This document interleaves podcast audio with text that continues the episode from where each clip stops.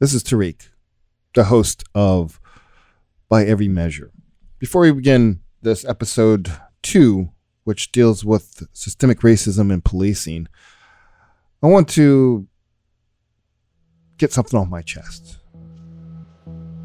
As you probably have seen on the news, not just here, not just around the nation, but across the world, covered this story about Jacob Blake being shot in the back multiple times by a police officer.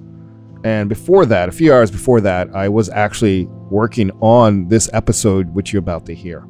As a black man, when you see that, I don't think you can really understand. Or even a, a black woman, a black man, a black person. If you see this as a black person, I don't think you truly understand the trauma of seeing someone that looks like you being killed in, in a video. That same experience happened with me, George Floyd, Ahmaud, Arbery. That's traumatic.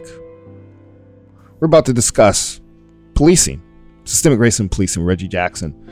And it makes me wonder would this conversation really make a difference? Would it make an impact? Would people listen? As you know, there's a lot of people in this country that don't really even believe systemic racism exists. And if you can't get people to acknowledge that, dismantling that makes it even harder. So it got me thinking. And part of me is like, can systemic racism be dismantled in policing? And to be honest with you, what I just saw this past weekend, I'm not holding my breath.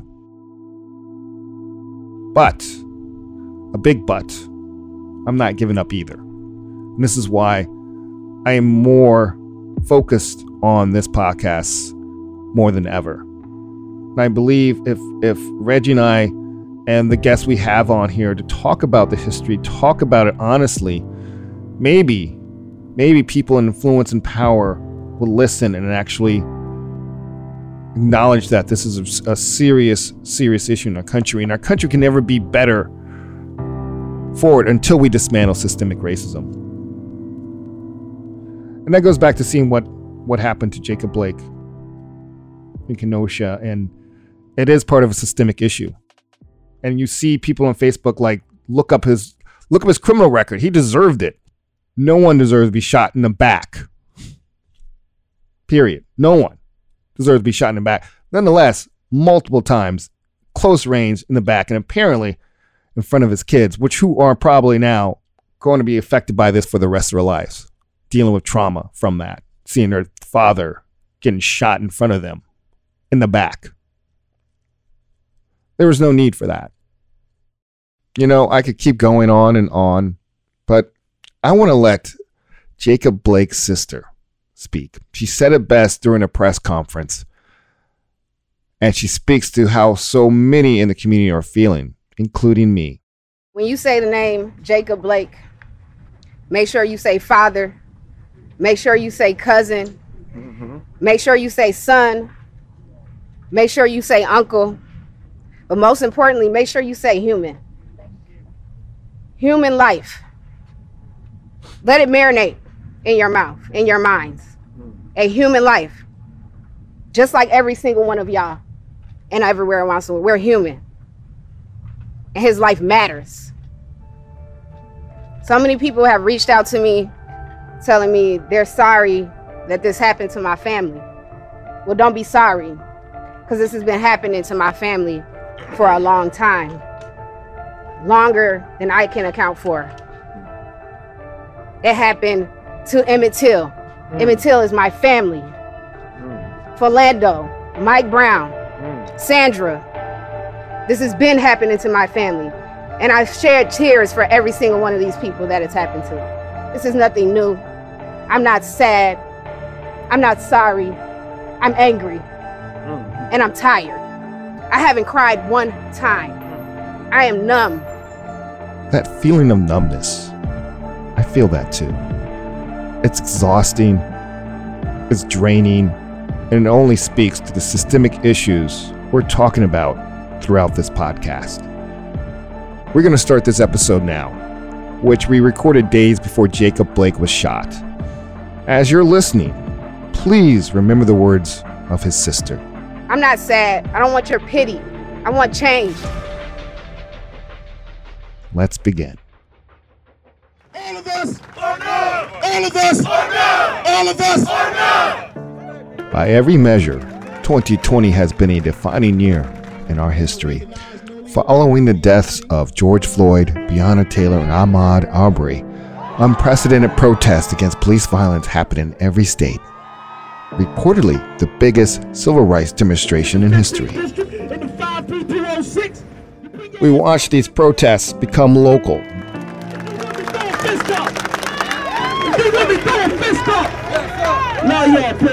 889 was there at the first protest in Milwaukee. At what point do we say enough? No more. At what point do we say that this is got to stop? We can't afford to allow racist systemic regimes to come into our communities, gun us down, kill us, and there's no consequence to that action. And then shortly after, we were on site as a mural was painted honoring George Floyd. So people seen us out here, they seen us out here, they came over, and they wanted to be a part of it. Wanted to have a, a solid representation of George Floyd over here, or just I'm saying just representation of what's happening in the nation or across the world. So this is a this is a great way to show the the power of numbers. But protests like this aren't new. In fact, Dr. Martin Luther King Jr. addressed the issue of police brutality in his famous I Have a Dream speech. There are those who are asking the devotees of civil rights, when will you be satisfied? We can never be satisfied as long as the Negro is the victim of the unspeakable horrors of police brutality. I'm Tariq Moody, and this is By Every Measure, Radio Milwaukee's six part podcast exploring the data behind systemic racism. Dr. King's dream still remains out of reach, yet to be realized. An analysis by the advocacy group Mapping Police Violence found that 99% of police killings from 2014 to 2019 did not result in officers being charged with, let alone convicted of a crime. That's what the protesters are protesting. It's not about individual police officers, it's about the system. We know that they're here to protect white people and serve us with warrants. They don't provide the same level of treatment to people of color. Our conversation begins with a term that I've seen a lot on social media and in the press um, defending actions of police. The term is called bad apples. Here's Reggie Jackson. Well, Tariq, the main reason that people think it's bad apples is because we all watch cop shows and movies our entire lives. And in those cop shows and movies, the cops are always good guys. You know, there's always occasionally some bad apple, right? But eventually, at the end of the show, the end of the movie, then that bad apple is removed from the police department. So when white people think about police, they think about their lived experiences with police, which are generally very pleasant. When black people think about the police, we know that our lived experiences have not been the same. And to understand why those lived experiences haven't been the same for black people, we must examine the history of policing and you probably think, oh, policing, that probably started in Europe, where, like in England, Sherlock Holmes characters and Jack the Ripper, police were doing that. But American policing has a very dark and brutal history. The first organized police departments in this country came out of former slave patrols. And these were patrols that were set up by white people who were afraid that black people would either try to escape their enslavement or they would try to attack whites and, and have some type of insurrection or rebellion against slavery. So they developed this way of basically putting white people in a place to watch out over black people and control their movements. So as those became organized police departments, they still had the same principle in place. As long as policing has had a strong presence in black communities, so have protests against the injustices and unfair treatment of those communities. Protests aren't anything new. Many people forget that this didn't start with George Floyd or Breonna Taylor. Uh, it didn't start with vigilantes, uh, so called vigilantes killing Ahmaud Arbery. These things have been occurring year after year, decade after decade, century after century. And Black people have been protesting these things from many, many years ago. Uh, one of the, the least known cases of police brutality is a, a man by the name of uh, Jimmy Lee Jackson, who was murdered by police in Alabama. Uh, you know, part of a peaceful protest. Uh, he and his family were chased into a small diner. Uh, the police came in and beat his mother. He tried to protect his mother, and they shot and killed him. And then basically said that, you know, he was attacking the police officers when he never was. So we protested that back in the 1950s. We protested here in Milwaukee when Ernest Lacy was killed in police custody in 1981. We protested uh, across the country after Rodney King was beaten senseless by police in Los Angeles. We protested after Mike Brown, after Freddie Gray, after Tamir Rice. All of these instances that we've been protesting that have been ignored by people have led up to now George Floyd's death uh, creating protests that we've never seen to this extent. In those early protests Reggie mentioned, majority of those protesters were black. And today, with cases like Breonna Taylor and George Floyd, the protesters are becoming more and more diverse. Someone told me that, man, they're protesting in Fargo, North Dakota. I was like, are you kidding me? And they're protesting in Salt Lake City. I'm like, that's got to be some white people, man, because there ain't no black people out there, right? So that told me that things had changed. But for me personally, I understand a lot more about policing because I've talked to police officers, former and current police officers, and what they will tell you is that these cop shows are propaganda. That's what I call them. They're propaganda. They're not real. They're not based on reality. They're based on a set of principles that make the police seem like they are constantly doing good and for the most part, they are, but they ignore all of the bad things about policing. They ignore, you know, this blue wall of silence that exists. And most Americans are surprised when I share with them how many people are killed by police every year, Tariq. And that number, I wasn't even ready for it. It even surprised me. Since 2013, which is when the first databases started to be created by different organizations, we found that every year the police in the United States kill over a thousand people per year. A thousand people? That is literally three people per day. One person every eight hours dies in some encounter with police. Many of those people are unarmed. You know, we've been protesting unarmed black people being killed by police. And when you think about this, the police kill a little bit of everybody, Tariq. They kill white people. In fact, the largest number of people killed each year by police are white people the argument could be said based off the population, white people get p- killed by police more often than blacks. Isn't that true? But guess what? White people are 61% of the residents of this country. So obviously, they're going to be the highest number. But when you look at Native Americans, when you look at, at African Americans and, and Latinos, what you find are disproportionate rates of police killing those groups of people. Uh, blacks are anywhere, depending on which year you choose, anywhere from two and a half to three percent more likely to be killed by police than white people are. Unarmed black people are five times more likely than unarmed white people to be killed by police. When you look into that data, you can understand very clearly that from the perspective of people of color, this is our lived experience with the police. And that goes back to what Reggie said about lived experiences. Just like Reggie, I experience the same anxiety and stress every time I see a police officer, especially when I'm in a neighborhood where I'm not from, or especially in a neighborhood that is, I'm the only one that looks like me.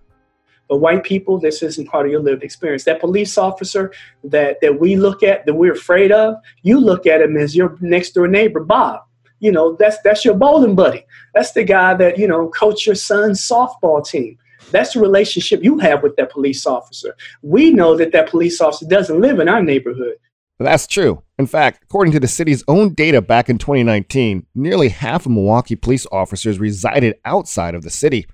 That's about 45%. And they've been moving out steadily since the residency requirement was lifted back in 2015. This also means that over $90 million in salaries isn't being spent in Milwaukee on things like mortgages which means Milwaukee is losing property tax revenue, which could help support Milwaukee schools. We'll talk about that more later in the podcast when we get to the episode on education. Let's get back to policing. So, what has happened over the last few years is you have police moving out of communities they're serving, deepening the divide and mistrust. which is why we've seen protests over policing across the country this year. The community has had enough of the police brutality and lack of accountability. However, critics argue why don't these protesters complain about the crime in their own neighborhoods? What about black on black crime? Right? I hear that argument a lot. Like, why are you promoting? Like, a, a statement is black people kill other. Why aren't you protesting that? So, what do you say to that? Listen, I wrote a Facebook post two years ago. Two years ago, because I started to hear those same conversations you're talking about. And and anytime there's talk of police reform, somebody will always chime in with the black on black crime nonsense. And this is what I say about it. it. It's very simple to me. Listen, there's no such thing as black on black crime unless there's such a thing as white on white crime. I Googled it. This is what I found. I Googled white on white crime, and then I Googled black on black crime to see how many responses there were on Google, right? And there were 50 times more responses from Google when I Google black on black crime than when I Google white on white crime. And I looked at the first 15 articles that came up when I Googled white on white crime, and they were all about black on black crime right? So there's this this phenomenon in America where we assume that the only real crime that exists is so-called black on black crime, black people committing crime against each other, and particularly when they say black on black crime, what they really mean is black people killing other black people. They don't care about black people robbing each other, black people raping each other, things that nature. That never comes into conversation. It's always about well, y'all killing each other. And why y'all worrying about the police killing each other? Listen, the police are not hired to kill people. That's not their job. Their job is not to kill people, but they kill a thousand people per year. And and for those who like to talk about, you know, black on so-called black on black crime, I said, listen, White people kill each other. Black people kill each other. People kill people that they know. People kill people that they're around. You know why black people are more likely to kill black people? Because that's who they're around all the time, Tariq. You know why white people are more likely to kill white people? Because that's the people they're around. And we never talk about white people committing acts of violence as being white on white crime. And every time I hear somebody say this nonsense about black on black crime, I'm like, let's have a discussion of white on white crime. Murders happen in every country on the planet because human beings murder each other. And most of the time, the people commit murder, they'll get their they'll they'll catch them and put them in jail, so they get their justice. But the mm. problem is when a police does it, which their job is to protect and serve, and when they do something bad, nine times out of ten, they'll get their job, or they might be shuffled around. So I think trying to people don't understand that part either. It's like when you say systemic, they're protesting the systemic issues of the police of not doing their job. And when they do something bad, like somebody in the street that does commit murder, they go to jail, they do their time. The police doesn't get the same justice for their crime or no justice for their crime. You know, that, that's a brilliant point, Tariq. It's, it plays out different than when, when you or I kill somebody. Tariq, if you were to leave uh, your home or your studio on any given day, and you committed a murder right in front of your home or your studio, right? Somebody's going to pick up the phone. They're going to call 911. The police are going to come. They're going to arrest you with the gun in your hand. They're going to put you in the police car. The district attorney will then charge you that same day, probably, right? And then you're going to be going through the criminal justice system and probably found guilty. And you're going to go to prison for killing somebody, right? But if you were a police officer and you kill somebody, for instance, you choked Eric Garner to death in a move that was illegal. NYPD had banned the chokehold 30 years before Eric Garner. You can literally ch- not just choke a man to death, but you had six officers on top of Eric Garner, killing him when he's saying, I can't breathe. And guess what happened to the officer? No charges. Not only was it no charges, but the man got to keep his job for many years after that, right? So this is what happened when a police officer kills somebody. Here's where things change. Basically, a fork in the road. There's a whole different procedure for police violence, a different set of rules. We even have a name for it qualified immunity. According to the legal blog Lawfare, qualified immunity is a judicially created doctrine that shields government officials from being held personally liable for constitutional violations like the right to be free from excessive police force. Here's what happens when police kill someone.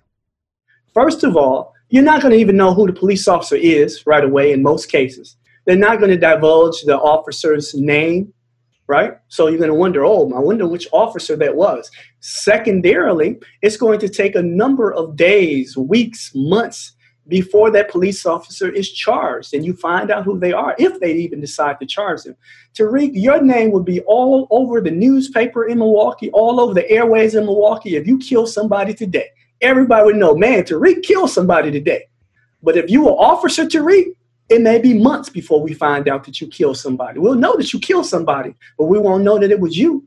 So when we look at how the system works, and I've said this to police officers, I've said this to former Chief Flynn, until you begin to treat police officers who commit crimes the same way you you uh, treat civilians who commit crime, then I will never have any respect for policing because there is no reason that the rules should be different for a police officer. In fact, the, the you should you should be living by a higher standard because this is what they this is the excuse they use to read all the time. You hear it all the time.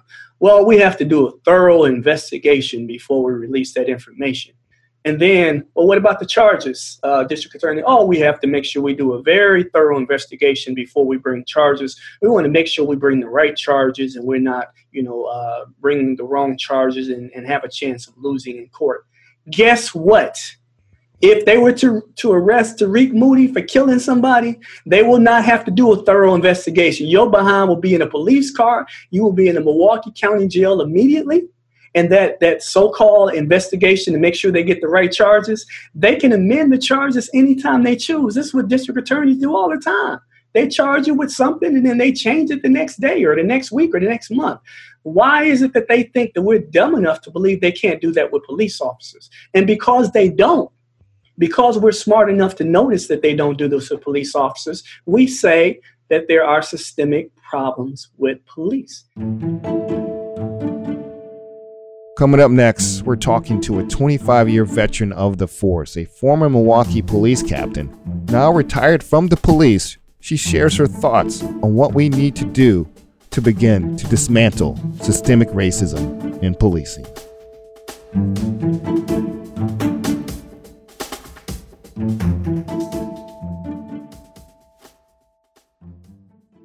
Radio Milwaukee is on a mission and if you're here to discover new perspectives on music in Milwaukee, then you're on a mission too. Join today to support the programming you love.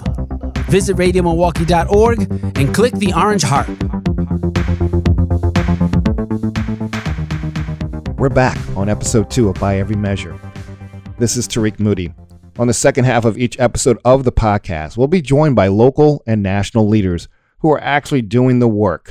People are working on solutions and each of the systems we're talking about. In this episode, we talked to Cassandra Liebel, a retired Milwaukee Police Department captain. She spent 25 years on the force, and now in the next chapter of her career, she remains in public service as the interim director of the Office of Emergency Management at Milwaukee County. I want to talk to you, like I shared you with what we're doing in this podcast and uh, some of the conversation we've had about policing in regards to systemic racism we want to talk to you about your perspective, your experience, like some of the issues are, and what things can we do to eliminate systemic racism when it comes to police and the criminal justice system. So, law enforcement, unfortunately, is um, in the forefront of a lot of issues that plague our communities that, uh, quite frankly, are not law enforcement issues. And so I think that's where we as a community really need to start to look at where we utilize our law enforcement professionals. Um, far too often, they end up filling in a void of services that need to be provided elsewhere. So when you speak of the the, the movement now of defunding and abolishing law enforcement, there's something to that if we do it correctly. It's making sure those safety nets are in place before we pull away those resources from law enforcement. Let's talk about accountability. I know there's the people. There's always been this relationship between the black communities um, and police, uh, basically a mistrust. How how do we how do you see that change that relationship? One, I think you have to kind of look at it in terms of what the legislature says. Um, there are laws in place that do protect law enforcement when it comes into these kind of situations. And so Wisconsin doesn't specifically have a qualified immunity, but you essentially have protections if you're acting under the color of law. And unless they can show a criminal intent, it is very difficult to get charges and convictions in these cases. So you really have to look at what the le- what the letter of the law says, and if there needs to be changes there. You know, I'm not going to sit here and pretend that um, there could not be a better accounting in that area. I asked Cassandra about the residency requirement, what Reggie was talking about earlier, where public workers are required to live within the city of Milwaukee. Um, you know, I'm I'm not quite I don't know if that's really the issue, so to speak. Um, residency helps when you're invested in the community, but the reality is you didn't have a lot of officers who were actually living in the communities that they policed. I think the bigger issue is getting people who look like you and I to join law enforcement to begin with so that they have a point of reference. Because that I think is a bigger conversation is there are certain things in life that you just experience differently from our perspective. And so having those individuals engaged in law enforcement helps break down some of those barriers as well. So the residency does, you know, have some impact, but ultimately the reality was is that most people were not living in the areas they policed. So basically, um, what you're saying that representation matters. Yes. That that that would go a long way into fighting systemic racism and and, and policing. Yes, I think that um, when you look at Milwaukee Police Department, um, we only have a 17% African American staff. And obviously, we have a huge um, African American mm-hmm. community, but only 17% of our department. And so, when you're having those conversations, just how I perceive, I think myself 20 years ago joining the department, and how I would interact with people versus how my partners would interact with people, and not necessarily in a negative way, but there just were certain things that they could not grasp because it wasn't their lived experience. Again, that probably comes back to the mistrust. But I want to know what inspired you to join the force over 20 years ago? It's this this conversation that we're having, having that representation. I grew up um, seeing law enforcement and not seeing law enforcement that looked like me, and but having contact with law enforcement and how could I engage in a way that could help my community. So that was really my catalyst to say I don't like what I'm seeing. The one thing I want to talk to you about is is um, you probably heard the term the talk, and what I mean by the talk. If you're not a black parent, you don't know what the talk is. It's basically when a parent sits down with their child and explains what to do when police pull you over, knowing you won't be treated the same as a white person. And that's passed on generation to generation, right? Um, I mean, one of the biggest example of the talk going awry is uh, Philando Castile in Minneapolis, where he did everything right. Absolutely. How, how do we? If I have kids, I don't want like one thing I don't want to pass along what my dad passed to me is the talk. How do I get rid of that talk? What what can what can government police do to make sure that I don't have to give that talk or my future kids or future generations don't have to give that talk? Yeah, that's that's a challenging one so frequently you hear people say, well, if you get pulled over, just do what they say and everything will be fine. And like you said, that did not happen in Minneapolis. and so we have to be realistic in that. And so that's where the onus call falls back on law enforcement to say that this is not a battleground where people should need to have that conversation. And we really need to start looking at public safety as the motivator and not law enforcement if that makes sense, that we're not so much enforcing the rules and the regulations, but more what are we doing to keep the community safe? And are some of these situations counterintuitive to that?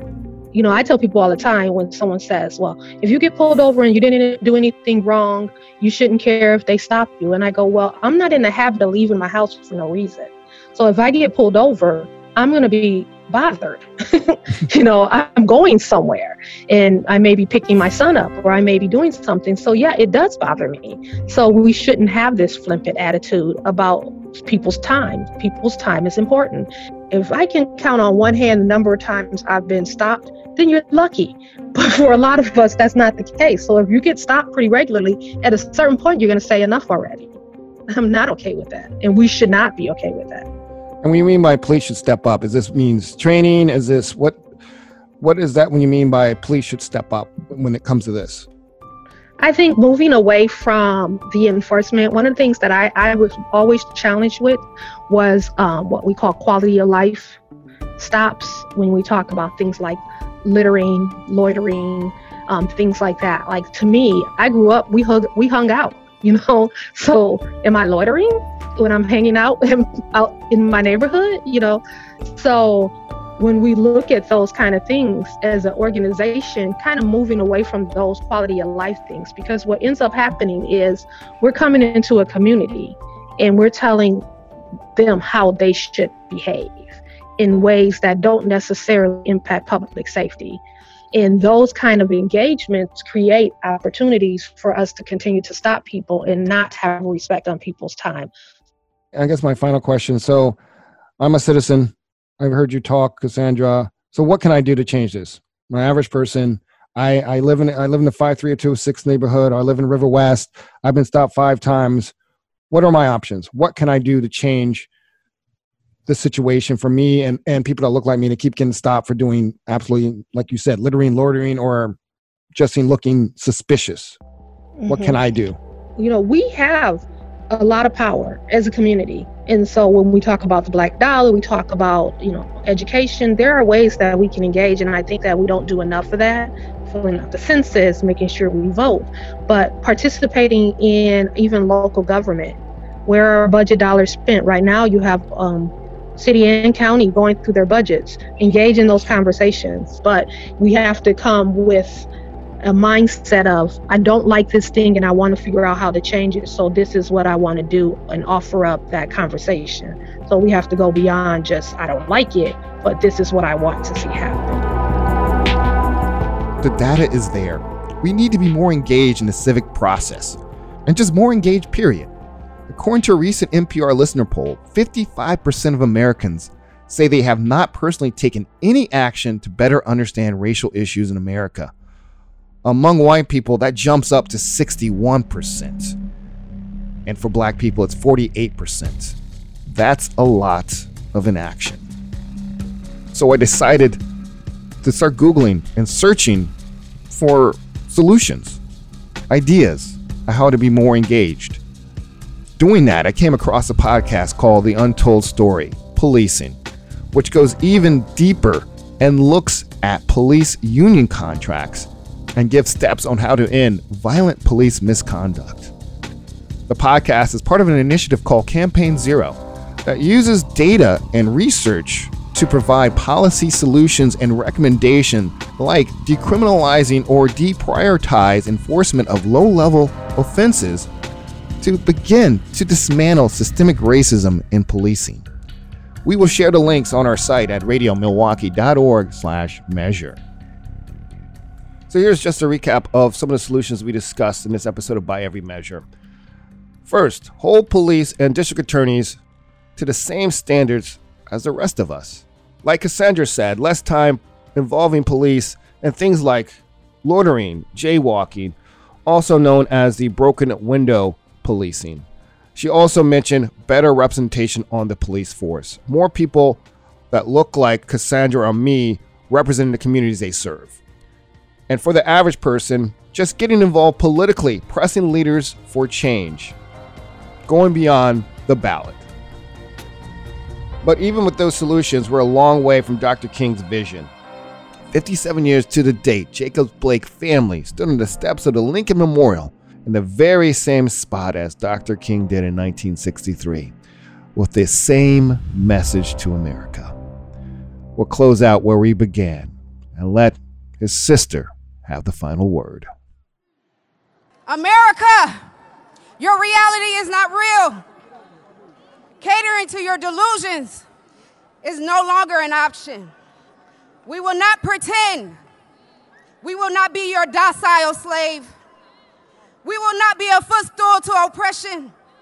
Most of all, we will not dress up this genocide and boo and call it police brutality. We will only pledge allegiance to the truth.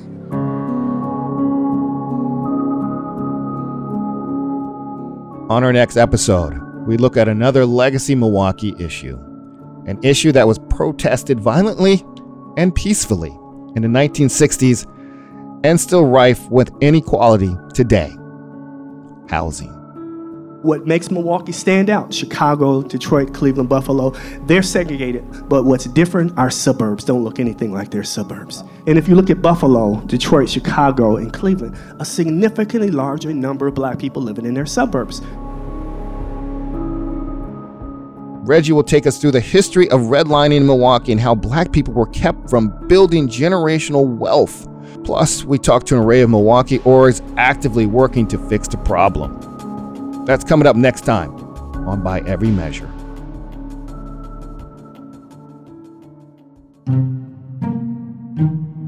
By Every Measure is hosted by Tarik Moody and Reggie Jackson, executive produced and edited by Nate Imig with additional production support from 889 Program Director Jordan Lee, Marketing Director Sarah McClanahan, Marketing Coordinator Aaron Bagata, Web Editor Evan Rytlewski, Audio Producer Salam Fatayer, Executive Director Kevin Sucher, Content Marketing Manager Amalinda Burrich, Community Engagement Manager Maddie Reardon, and Imaging Manager Kenny Perez. Handcrafted sonic inspiration from the License Lab, and our sincerest thanks to our members for making all Radio Milwaukee content possible. By Every Measure, an original podcast production of 889 Radio Milwaukee.